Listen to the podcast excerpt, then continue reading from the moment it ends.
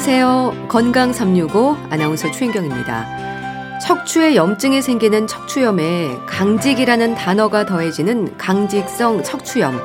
관절이 둔해짐에서 굳는다는 의미일까요?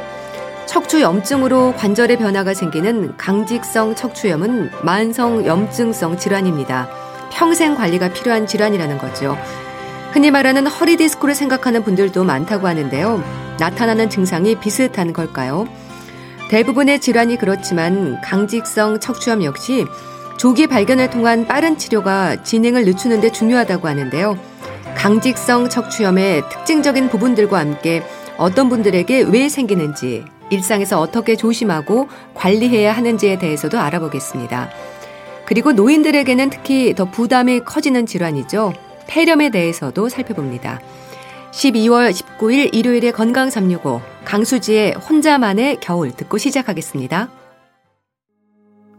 강직성 척추염 이름만으로도 뻣뻣한 느낌이죠. 염증 반응으로 척추가 굳는다는 걸까요? 그런 일이 왜 생기는지도 궁금한데요. 중앙대학교 병원 류마티스 내과 송정수 교수와 함께합니다. 안녕하세요. 예, 안녕하세요. 네, 교수님. 강직성 척추염 목, 허리 어디서 증상을 보이는 건가요? 예, 그 강직성 척추염은 이름 그대로 척추에 염증이 생겨서 강직이 오는 병이에요. 네. 근데 이게 처음에는 이게 척추부터 오지는 않고 엉덩이 뒷부분부터 아프기 시작해서 이게 허리하고 등으로 올라가고 네. 나중에는 목에도 관절염이 생겨서 목과 등, 허리 그 척추 전체가 이제 뻣뻣해지고 아프게 되는 병입니다. 그리고 이게 또 고관절이나 무릎 관절, 발목 관절에도 네. 염증을 네. 일으킬 수가 있습니다. 네. 일단 엉덩이 뒷부분에서 허리로 좀 통증이 올라온다고 하셨는데 그래서 예. 허리 디스크의 문제를 생각하는 분들이 많으시겠어요. 예, 예, 맞습니다. 이게 이제 엉덩이나 허리가 아파서 병원에 가면은 가장 흔한 질병이 이제 요추 염자나 허리 디스크나 뭐 척추 협착증이나 그런 거거든요. 네. 그래서 그런 거를 확인하는 검사를 하는데 주로 이제 허리를 엑스레이를 찍죠. 아니면은 이제 허리에다가 MRI를 찍는데 네. 그 초기의 강직성 척추염은 그 엑스레이나 MRI에 잘 안 나타나요. 네. 어, 그래서 초기에는 그 요추 염자나 허리 디스크로 진단되는 경우가 많습니다. 예. 예. 근데 사실 허리 통증은 나이와 상관없지 않나요? 이렇게 강직성 예, 예. 척추염으로 진단이 되는 분들도 젊은 나이부터 노인까지 위험이 있는 건가요? 어, 강성 척추염은 이게 10대 후반에 청소년기, 후기 청소년기에서 20대 후반의 초기 성인기에 젊은 남자에게 잘 발병이 되는 점이 특징이에요. 예. 어, 그래서 초등학생이나 중학생한테도 이제 발병할 수도 있는데 음. 이런 경우에는 소아 강성 척추염이라고 하고요. 예. 그 통계에 따르면 환자의 95% 이상은 40세 이전에 발생됩니다. 그리고 예. 40세 이후에는 잘 발생하지 않아요. 그래서 젊은 남자에게 잘 발생되는 병이다라고 그렇게 알고 계시면 되는데 이제 젊은 나이에 강성 척추염으로 진단을 받았으면 이게 완치가 되는 병이 아니라서 예. 노인이 돼서도 그 강직성 척추염을 그대로 가지게 되는 거죠. 예. 그럼 우리가 일반적으로 아는 허리 디스크와 이 강직성 척추염은 원인부터 전혀 다른 질환인 거죠. 예, 예, 맞습니다. 허리 디스크는 이제 디스크가 척추에서 물리적인 힘을 받아갖고 뒤로 빠지면서 그 신경을 누르면서 생기는 그 물리적인 질환인데 비해서 예. 강직성 척추염은 화학적인 염증 반응에 의해서 생기는 화학적 질환이에요. 그래서 두 질환이 증상은 비슷한데 원인도 틀리고 치료도 틀린 틀린 완전히 다른 병으로 알고 계시면 됩니다. 예. 그럼 어떻습니까? 진단을 받기까지 좀 시간이 걸리는 분들이 많으신가요? 예, 그렇죠. 예. 원래는 이제 디스크의 발병률이 강성 척추보다 훨씬 높기 때문에 예.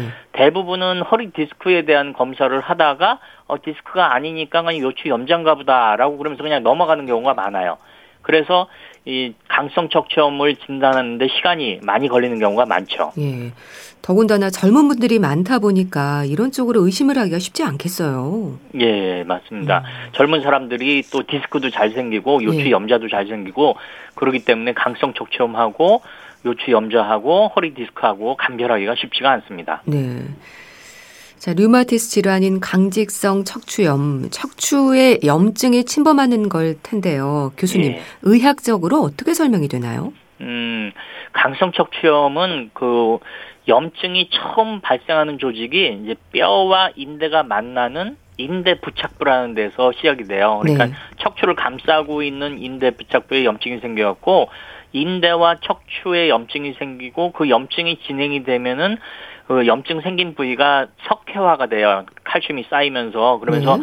딱딱하게 되고 대나무처럼 굳어가게 돼요. 그래서 나중에는 척추가 대나무처럼 굳어가는 그런 만성 염증성 그 변, 변형이 생기게 되는 거죠. 예. 그러니까 말하자면 척추 마디가 점점 굳는 예, 예 병인 그렇죠. 거네요.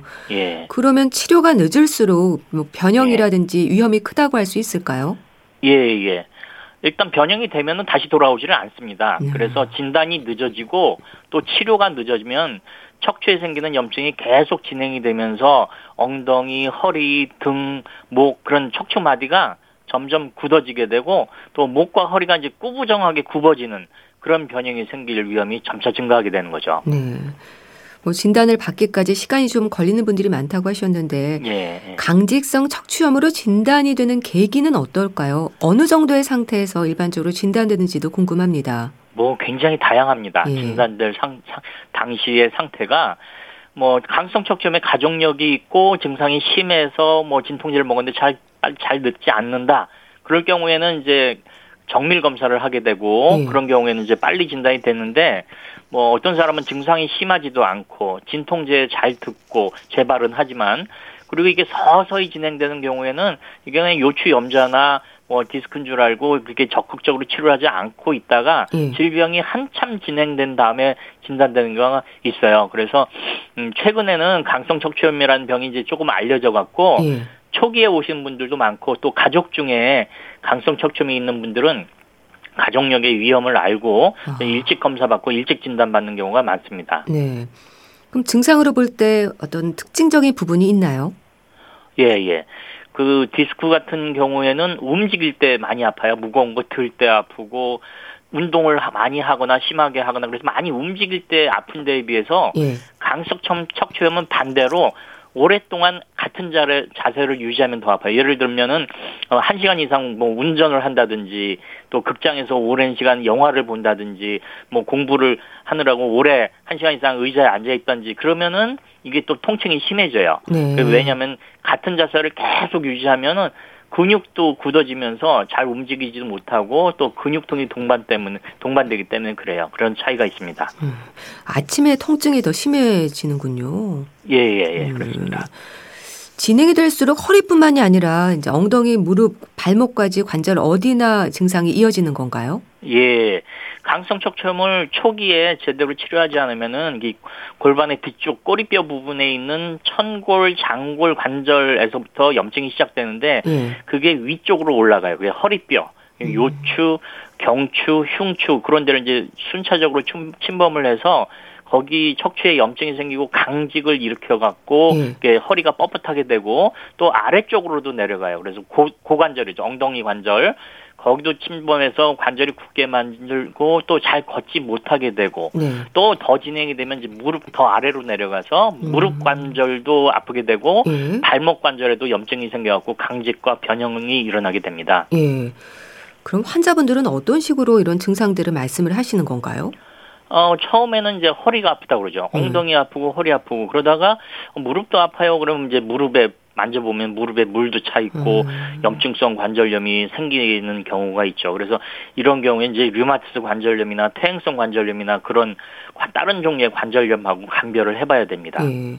이게 또 심지어 눈에도 영향을 미친다고 들었습니다. 예. 음. 강성 척추염 증상은 크게 그런 관절이 아픈 관절 증상하고 또 관절 이외 다른 부위가 아픈 관절 외 증상으로 나타날 수 있는데요. 네.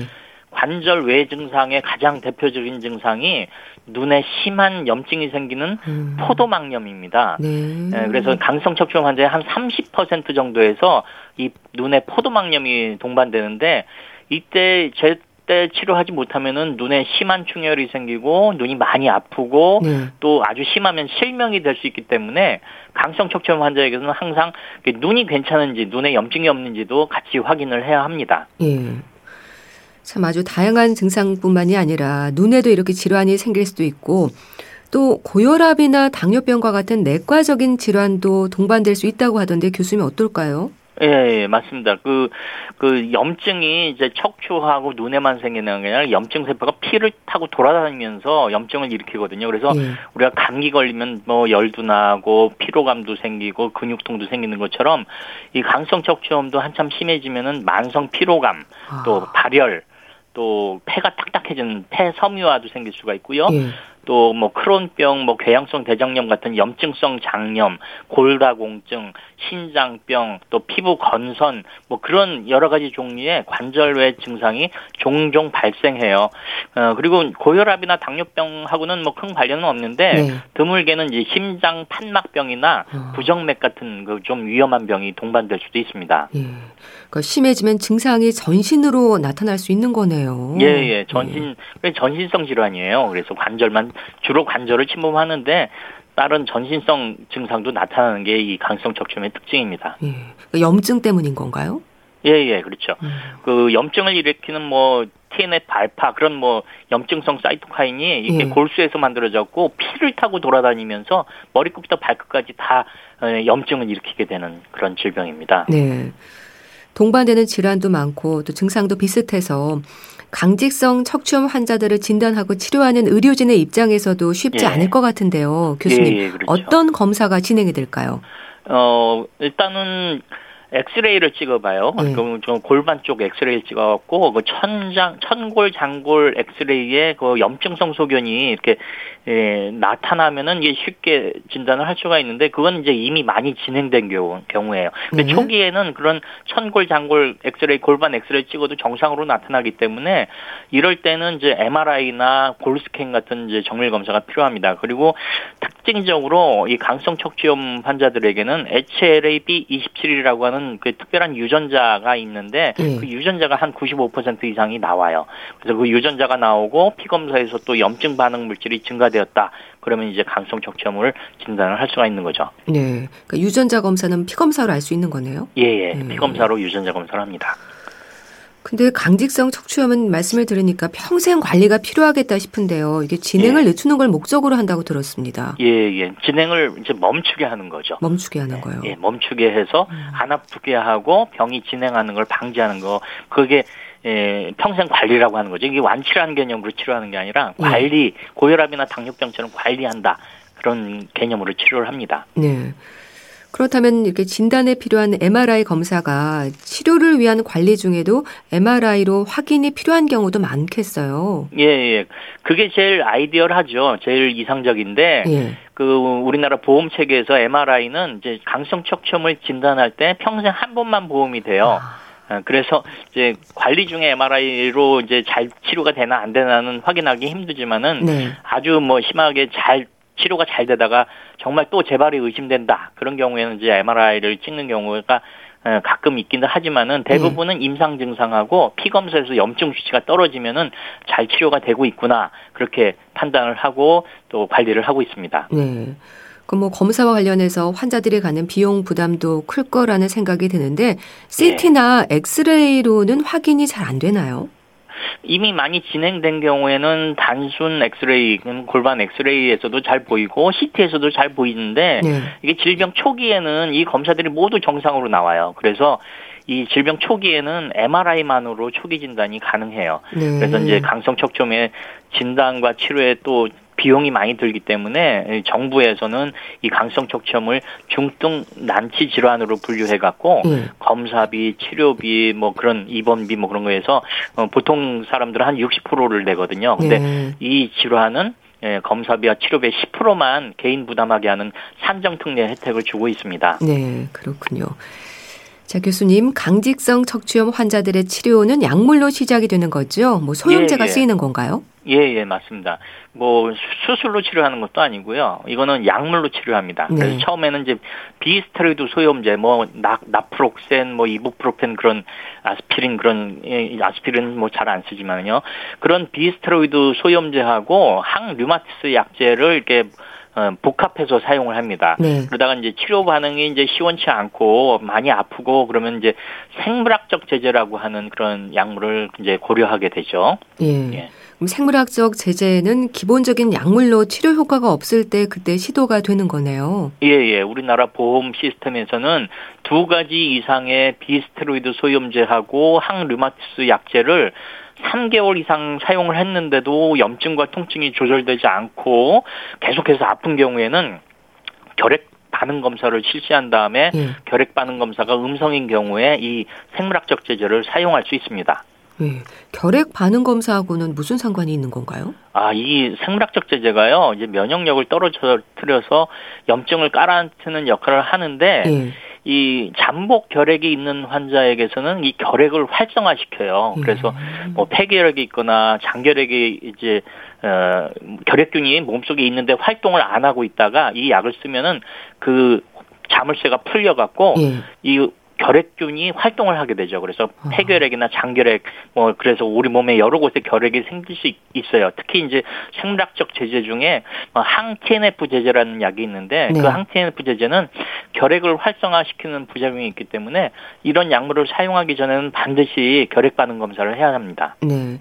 생물학적 제제에 대해서도 좀 설명해 주세요. 어떤 효과를 기대를 할 수 있는 건가요? 어, 이 생물학적 제제라고 하는 것은 그 염증을 일으키는 물질을 선택적으로 그러니까 어뭐 조직 폭력배가 있으면 그 조직 폭력배의 두목만 잡는 그런 아, 약이죠. 그래서 네. 그 피하 주사나 정맥 주사로 이제 사용을 해서 약물 치료를 하는 건데 이게 2000년대 초반에 개발된 아주 획기적인 약물이에요. 이 약물이 나오기 전에는 뭐 어, 항류마스 제제나 뭐 소염제로 치료했는데 네. 이 약에 잘 안 드는 환자가 한30% 정도 되거든요. 그래서 이 병이 진행되는 걸 막지는 못했는데 여기 이제 새로운 클래스의 약물이 됐어요. 그리고 TNF, 항 TNF, TNF라든지 뭐 그런 아주 어, 염증을 일으키는데 중요한 역할을 하는 그런 물질을 선택적으로 차단하는 약, 약, 약이에요. 그래서 네. 이게 나오고 나서 이제 강성 척추염도 옛날에는 뭐 불치병이다 뭐 그런 얘기가 있었는데 네. 이제는 이제 조절이 가능한 병이다라고 그렇게 에, 새로운 클래스로 나온 약이 됐, 됐습니다. 네.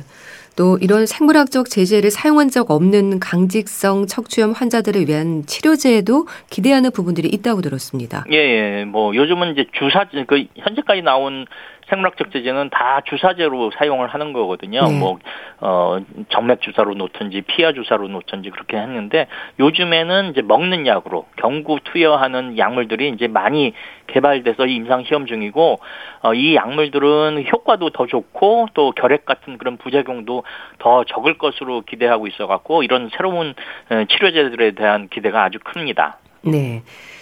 참 이렇게 평생 관리가 필요한 만큼 물리치료나 운동치료도 중요할 것 같은데 교수님 어떨까요? 뻣뻣하게 예, 예, 굳지 않도록 운동이 예. 좀 필요할 것 같은데요. 예, 약물치료도 중요한데요. 어, 더불어서 운동 치료, 근육을 강화시키는 그런 운동 치료, 허리 허리 근육이라든지 뭐 허벅지 근육을 강화시키는 그런 운동이 반드시 필요합니다. 그래서 운동을 하지 않으면은 그 뼈도 굳지만은 나중에 근육이 굳어갖고 나중에 척추 장애나 관절 장애가 빨리 올 수 있어요. 네. 그렇기 때문에 운동 치료도 열심히 하셔야 됩니다. 네. 통증이 있어도 운동을 계속 하셔야 되는 거네요. 아, 통증이 그러니까 염증이 심할 때는 좀 쉬어야 되고요. 네. 염증이 없을 때 통증이 없을 때는 열심히 운동을 하셔야 돼요. 또 통증이 있는데 억지로 어, 운동을 하면은 염증이 더 퍼지기 음. 때문에 어, 염증이 깔아앉은 다음에 안 아플 때는 운동을 하셔야 되고 염증이 심하고 통증이 심할 때는 쉬셔야 됩니다. 네. 그럼 이 강직성 척추염 환자들이 좀 일상에서 불편을 느끼는 부분이라면 어떤 문제들이 있을까요? 뭐 가장 흔한 불편은 이제 허리도 아프고 엉덩이도 아프고 그래갖고 장시간 앉아 있거나 장시간 일하기가 힘들어요. 음. 한 시간 이상 앉아서 업무를 보기도 힘들고 또 학생이라면 수업을 듣기도 힘들고 또 강사라면 서서 강의하기도 아. 힘들고 장거리 운전을 하기도 힘들고 네. 또 허리가 아파서 허리를 많이 쓰는 일, 물건을 들어 올리는 일 그런 거를 잘 못하게 돼요. 그래서 이런 또 통증 때문에 일에 집중하기가 힘들어요. 그래서 이제 강성 척추염 환자들이 휴직을 하거나 또는 실직을 하는 경우가 많기 때문에 네. 이런 게 큰 문제들이죠. 네. 이 강직성 척추염이 아직 익숙한 질환 이름은 아니지만요. 또 드문 질환은 아닌 걸로 알고 있습니다. 네. 어느 정도로 이해하면 될까요? 예, 맞습니다. 이 강성 척추염은 우리나라에서 아주 드문 병도 아니고 그렇다고 또 흔한 병도 아닙니다. 우리나라 인구의 한 0.2%에서 발병한다고 알려져 있, 습니다 그러니까 네. 우리나라 인구가 4,700만 명이라면 약 19만 명 정도, 한 20만 명 정도의 환자가 있다고 볼 수가 있죠. 예. 네. 참 평생 관리가 필요한 난치성 질환인 만큼 여러 과를 다니느라 시간이 지체되지 않도록 강직성 척추염의 의심 증상을 알고 있으면 좋을 텐데요. 교수님. 예. 어떤 증상들에 민감할 필요가 있을까요? 좀 짚어주세요. 예, 예. 강성 척추염의 초기 증상은 주로 이제 저녁보다 아침에 많이 아파요. 네. 아침에 일어났는데 저 허리나 이 엉덩이 뒤쪽이 뻐근하고 묵직한 느낌 그리고 또 아픈 증상 그러다가 조금 활동하고 움직이고 그러면 오후에는 또 증상이 없어져요. 이게 초기 증상입니다. 네. 아, 그리고 또 강성 척추염은 HLA-B27이라고 하는 유전자가 발, 발병에 중요한 역할을 하기 때문에 강성 척추염 환자의 또 95%에서 이 유전자가 양성이에요. 네. 그래서 이, 이 유전자는 또 상염색체 우성, 즉 50% 확률로 유전이 되기 때문에 강성 척추염의 가족력이 있는 경우에는 이 질환에 대해서 미리 알고 계시고 허리나 엉덩이가 뭐 특별한 이유 없이 뭐 다친 것도 없이 그냥 뻐근하고 아프다면은 류마스 내과 전문의를 찾아서 정밀 검사를 받는 게 필요합니다. 그래서 즉 가족력이 있거나 아침에 허리나 엉덩이가 뻐근하고 묵직하고 아픈 증상이 생기면은 음. 강성 척추염을 의심하고 민감해 하시면 될 것 같습니다. 네. 말씀은 잘 들었습니다. 오늘은 예. 강직성 척추염에 대해서 알아봤는데요. 중앙대학교 병원 류마티스 내과 송정수 교수와 함께 했습니다. 감사합니다. 예, 감사합니다. KBS 라디오 건강 365 함께하고 계신데요. 엑소의 첫눈 듣고 다시 오겠습니다.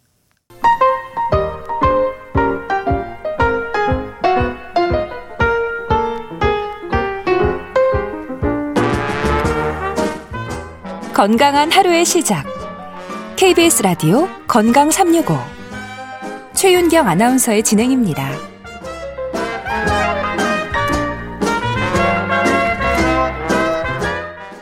KBS 라디오 건강 365 함께 하고 계십니다. 주로 다른 질환의 합병증으로 얘기되는 위험한 질환 중의 하나가 폐렴입니다. 특히 노인들에게는 폐렴에 대한 부담이 큰데요.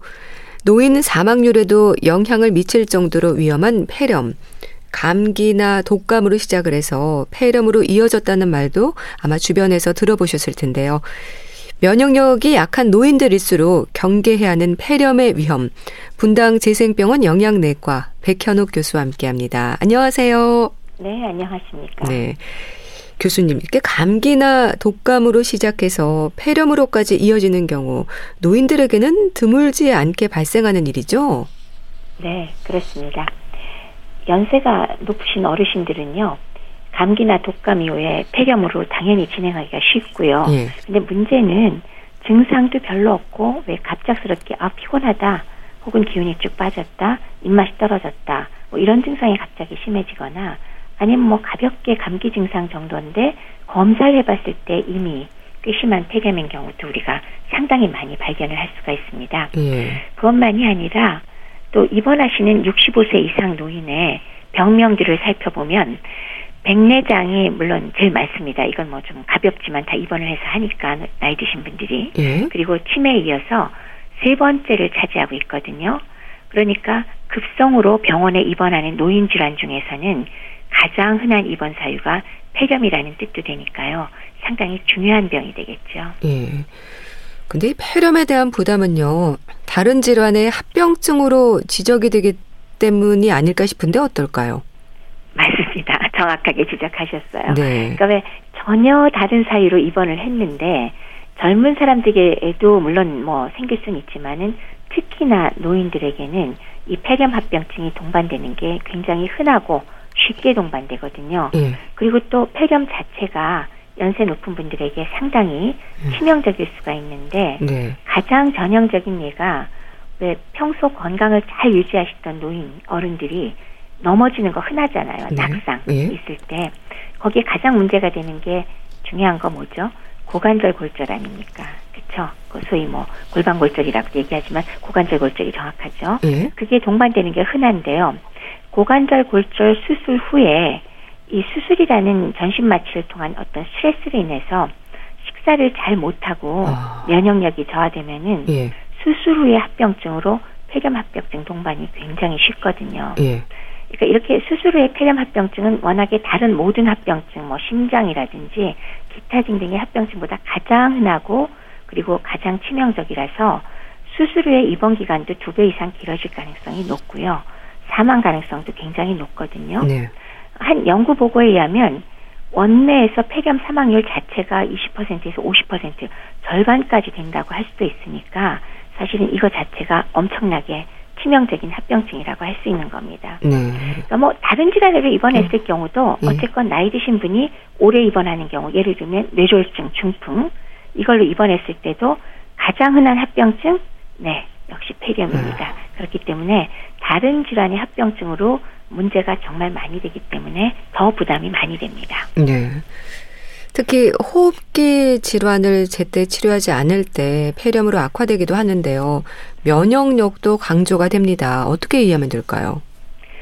우리 호흡기가 건강할 때, 즉 다른 호흡기 질환 같은 게 만성적으로 있지 않은 사람들의 경우는 뭐 폐렴을 유발하는 뭐 바이러스건 아니면 뭐 세균이건 비말 감염처럼 공기와 함께 설령 기도로 비말이 들어와도 일반적으로는 폐 자체 면역 세포가 이것들을 제거하는 경우가 매우 많습니다. 예. 물론 뭐 아주 감염력이 심할 때는 조금 다를 수도 있지만요. 네.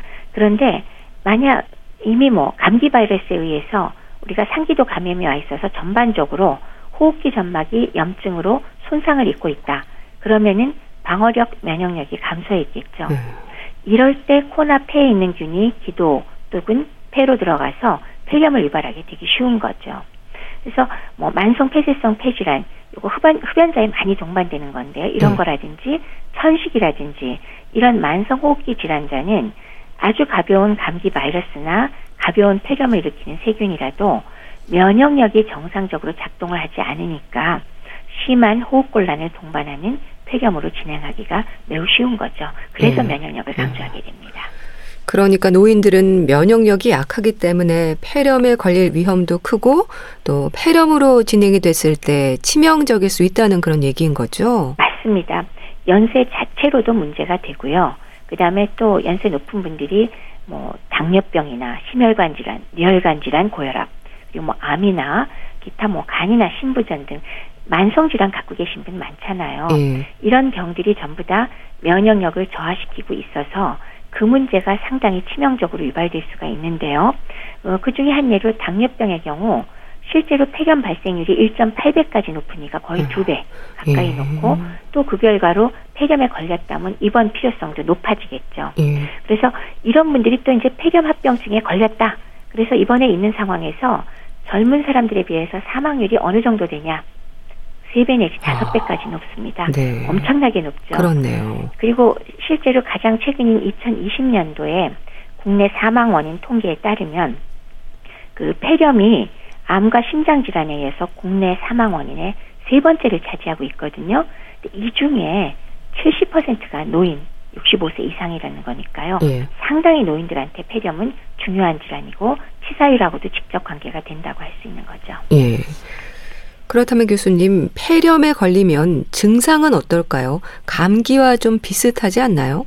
뭐 아주 가벼울 땐 감기랑 구별 못하죠. 네. 근데 이제 전형적인 것은 기침이 심하고 가래가 특히 누렇게 나올 때가 많고요. 열이 날 수가 있겠죠. 거기에 뭐 심하면 가래에 피도 좀 섞일 수도 있고 네. 또 심하게 진행이 되면 늑막 쪽을 자극하니까 뭐 흉통이 올 수도 있는데 노인들의 경우 문제점은요. 증상이 아예 없는 경우가 많다는 겁니다. 아. 실제로 노인 폐렴 환자의 10명 중 두세 명은 이 폐와 관계되는 증상 자체가 아예 없는 경우가 많고요. 예. 단순 엑스레이 촬영에서도 초기에는 병변이 안 보이는 경우도 있거든요. 이런 경우도 있고 그다음에 오히려 노인의 경우 폐렴이 있는데 흔히 동반되는 건 이 폐와 전혀 관계없는 기운이 쫙 빠지고 노쇠 증상, 무기력 증상, 그리고 의식이 떨어지고요. 밥을 못 먹고 머리가 아프되거나 관절통, 근육통이 생긴다거나 예. 또는 오히려 왜 구역질 나고 구토가 나는 것 같은 소화기 증상 음. 이런 증상이 사실은 굉장히 비특이적인 증상이잖아요. 내가 뭐 몸이 안 좋고 피곤하고 힘들면 다 나오는 증상이라서 네. 사실 폐렴 전혀 의심하지 않고 병원에 오셨는데 사진을 찍어보면 심한 폐렴으로 이미 진행돼 있는 경우를 우리가 자주 보게 됩니다. 네. 그럼 노인의 경우에 이렇게 증상이 없는 경우가 많은 건 왜 그렇습니까? 아무래도 고령과 만성 질환 때문에 폐와 기관지의 기능이 떨어진 상태이기 아, 때문이죠. 그렇군요. 그러니까 이 폐와 기관지에서는 이물질이 폐를 폐에 들어오면 이를 내보내기 위해서 반사작용이 일어나서 우리 기침도 하고 가래를 만들어서 배출을 하잖아요. 예. 근데 이런 기능이 푹 떨어져 있는 상태라서 세균이 들어와도 이런 면역 반응이 잘 일어나지를 않는 거죠. 네. 그리고 증상이 나타나더라도 그 정도에 비해서 증상이 굉장히 가벼운 감기와 비슷해서 알아차기, 차리기가 어려우니까 방치되는 경우도 매우 많습니다. 네. 그리고 또 음식물이 폐렴을 유발하는 경우도 있지 않나요? 노인들의 경우는 많죠. 네. 우리가 나이가 들면서 사실은 근육이 좀 약화되는 게 우리가 음식을 삼킬 때 식도와 기도가 목에서 나란히 있잖아요. 네. 그러니까 음식이 넘어갈 때 알아서 기도를 적절하게 근육으로 된 뚜껑이 덮어주고 그리고 음식이 식도로 잘 넘어가야 되는데 그게 잘 안 되거든요. 그래서 노인들의 경우는 소위 말해서 음식물이 제대로 식도로 가지 않고 기도로 넘어가는 걸로 인한 흡인성 폐렴이 굉장히 흔히 아. 동반이 됩니다. 어, 노인 폐렴 환자의 10% 전후 15%까지가 흡인성 폐렴이라고 하거든요. 네. 그래서 이 흡인성 폐렴은 음식물이 기도로 들어가서 폐까지 침투하면 이물질이 들어왔으니까 이거를 잘 배출해내면 좋은데 배출이 안 돼서 들어갔잖아요. 그럼 당연히 염증이 유발되는 거죠. 건강한 사람은 뭐 당장 살이 들리고 기침 크게 해서 툭 튀어 내보내는 반사작용이 있을 텐데 노인들은 이게 잘 안 되는 거죠. 예. 아까 말씀드렸듯이 나이가 들어서 신경 기능도 약화가 되고 근육 감각도 떨어지고 근력도 약화되고 그리고 더해서 폐로 일단 들어갔을 때 폐가 부풀었다가 작아지는 탄력성도 약해지니까 이물질이 들어간데 내보내는 기능이 잘 안 돼서 침투가 쉽고 반사작용이 약해져 가지고 예. 이런 폐렴까지 유발하는 경우 꽤 흔합니다. 예. 그럼 입원 중에 폐렴으로 진행이 되는 경우도 있겠고요. 또 폐렴으로 병원을 찾는 분들도 있을 텐데요. 어떤 치료가 이루어지는 건가요? 우리가 20세기에 엄청나게 사람 수명이 늘어난 이유 중에 제일 중요한 게 뭐죠? 항생제죠. 항생제요. 네. 페니실린을 시작으로 항생제가 나오면서 가장 효과적으로 생명을 연장시켰다고 하는 부분이 어떤 면에서는 폐렴입니다. 음. 네. 그래서 입원하게 되면 진단을 위해서 뭐 엑스레이도 찍을 거고 원인균을 찾기 위해서 객담도 배양하고 여러 가지 검사를 하지만 결국 적절한 항생제 혹은 항균제 투여를 해서 네. 치료를 하는 게 가장 중요한 요소가 되고요. 네. 물론 바이러스성 폐렴의 경우는 항생제 자체가 듣지 않지만 많은 경우에 2차적으로 세균 감염이 오는 경우가 있으니까 결국 적절한 항생제가 제일 중요한 치료가 될 겁니다. 네. 그 외에 농양이 동반됐거나 늑막염이 동반됐거나 하면 그에 따른 또 국소적인 치료를 할 수가 있겠고요. 네. 어, 그러다가 중증으로 진행돼서 호흡곤란 증후군으로 진행되면 중환자실에서 인공호흡기 치료가 필요한 경우도 있습니다. 작년이랑 올해 우리 왜 코로나 때문에 그 외 중환자실 인공호흡기에 대해서 전 국민이 굉장히 익숙해진 것 같아요. 네. 그래서 폐렴이 심해지면 그런 경우가 있다라는 거죠. 네. 근데 또 이런 여러 가지 위험들을 생각할 때요. 백신 접종이 도움이 되겠어요. 그렇지요. 폐렴 구균의 백신이 사실 굉장히 유명한 거거든요. 네. 뭐냐면 전체적인 세균성 폐렴의 40% 이상이 폐렴 구균에 의한 거니까요. 사실 이 폐렴구균 백신이라는 것의 접종은 상당히 의미가 큰 겁니다. 예. 그리고 특히나 원칙적으로 어, 평생 한 번만으로 효과가 있다고 우리가 생각을 하는 거거든요. 근데 이제 요거는 어, 기존에 우리가 무료로 접종해 드리는 게 65세 이상의 경우 그리고 2세 이하의 경우 그 보건소나 그 개원가에서 무료 접종 23가 다당제 백신을 우리가 어, 국가에서 무료로 접종을 해주고 있습니다. 예. 그것도 상당 부분 예방이 되지만 효과를 좀 더 높이려면 13가 단백결합 백신이 1년 정도 간격을 두고 한 번 더 맞는 것도 상당히 효과적이라고 합니다. 예. 그러면 대상이 어떻게 되느냐? 조금 전에 말씀드렸듯이 2세 이하나 65세 이상은 맞으시는 게 좋겠고요. 예. 그 외에 50세 이상 중에서 면역력이 저하된 어, 분들의 경우도 역시 이 폐렴구균 백신을 접종하는 게 도움이 됩니다. 거기에 더해서 또 이제 예방을 하는 방법으로서는 감염 경로를 차단하기 위해서 뭐 개인 위생을 철저히 하는데 특히 왜 우리 코로나 이후로 어느 정도 몸에 밴 습관이긴 합니다. 네. 손 씻기 아주 중요합니다. 네. 그리고 꾸준한 운동과 충분한 휴식을 통해서 면역력 길러주시고요. 아 그리고 백신 접종에 더해서 하나 더 말씀을 드리면 네. 독감 유행철인 겨울이 오기 전에 독감 예방 주사를 또 맞아두는 것도 필수를 하겠죠. 독감이 걸리면 거기서 2차적으로 또 폐렴 올 수가 있으니까요. 특히나 당뇨, 천식, 폐질환, 심장 질환자는 독감과 폐렴구균 백신 꼭 두 가지 다 맞도록 하시고요. 네. 저는 이미 다 맞으셨지요라고 여쭙고 싶네요. 네. 그럼 어느 정도 연세가 되시면 이런 것들을 좀 챙겨야 되는 거겠네요. 그렇죠. 네. 또 그 호흡 운동도 좋은 방법이라고 하던데요. 이렇게 깊게 하는 심호흡을 여기서는 말하는 걸까요? 그런 거라고 할 수 있죠. 우리 왜 사실 평상시에 뭐 항상 의자에 앉아 있으면서 약간 꾸부정한 자세로 그냥 대충 숨을 쉬면 사실은 이런 평소 호흡으로는 폐의 아주 일부 보통 30% 정도만 사용을 한다고 합니다. 네. 따라서 폐 기능이 떨어지지 않도록 심호흡을 자주 해주는 거는 사실 건강상 굉장히 좋은 건데요. 큰 심호흡을 하는 것 자체가 폐의 기능을 100% 가까이 사용할 수 있다고 하니까 네. 정말 해볼 만하다고 생각하지 음. 않으세요? 네. 그래서 뭐 특히나 폐나 큰 수술을 받은 이후에 이 심호흡하는 거는 병원에서도 폐 재활이라고 해서 많이 가르치거든요. 네. 그래서 크게 숨을 쉬는 걸로 인해서 폐가 무기폐로 왜 부분적으로 접해서 쓰이지 않는 곳이 쫙 늘어나면서 산소가 충분히 들어가고 혈류가 제대로 통과가 되니까 폐 활량이 늘어나는 만큼 폐가 건강해진다라고 생각할 수가 있겠죠.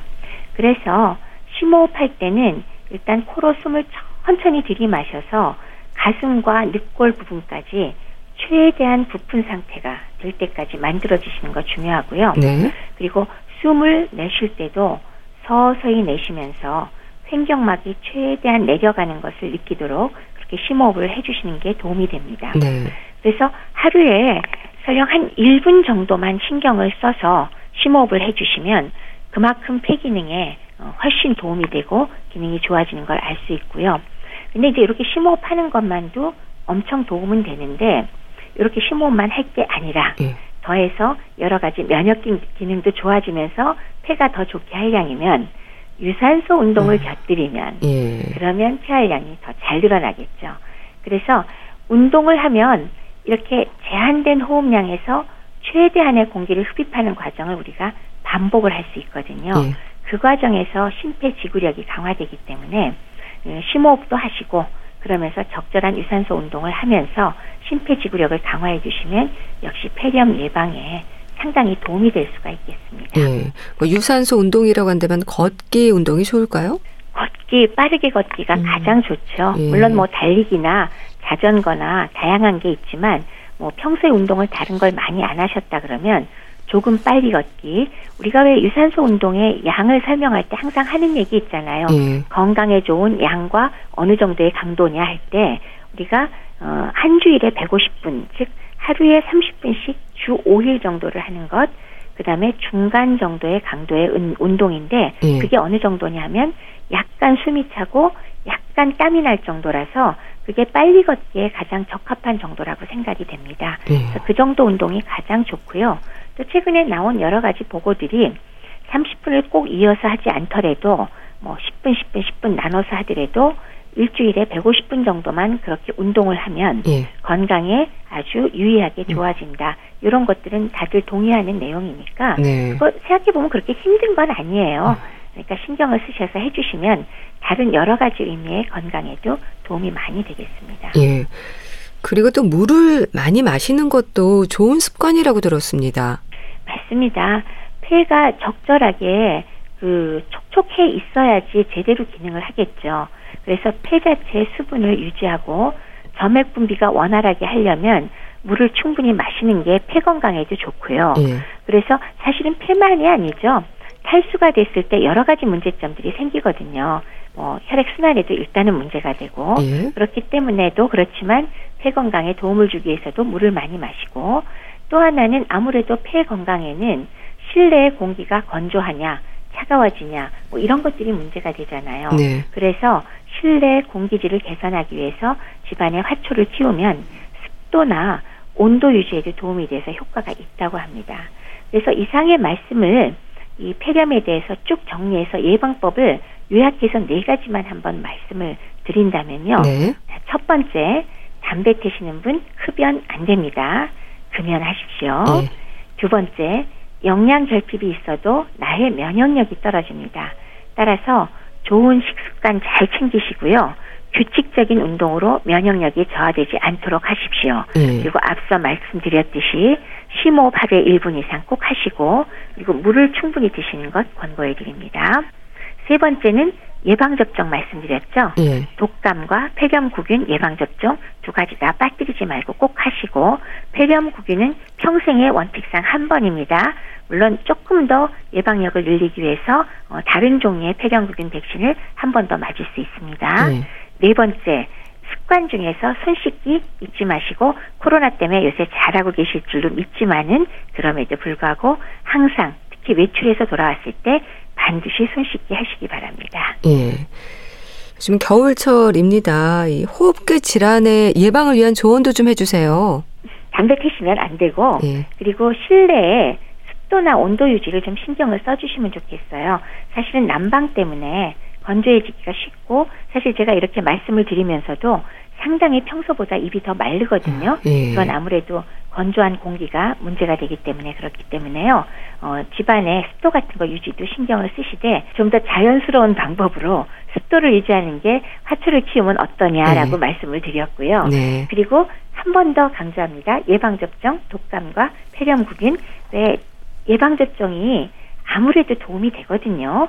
그래서 자꾸 부작용 갖고 너무 떠지 마시고 네. 예방접종 그 말씀드리면은 꼬박꼬박 잘 맞으시면 좋겠습니다. 네, 알겠습니다. 자, 오늘은 노인들에게 있어서의 폐렴의 위험에 대해서 짚어봤는데요. 분당 재생병원 영양내과 백현욱 교수와 함께 했습니다. 감사합니다. 네, 감사합니다. 김광진의 편지 보내드리면서 인사드릴게요. 건강365 아나운서 최인경이었습니다. 고맙습니다.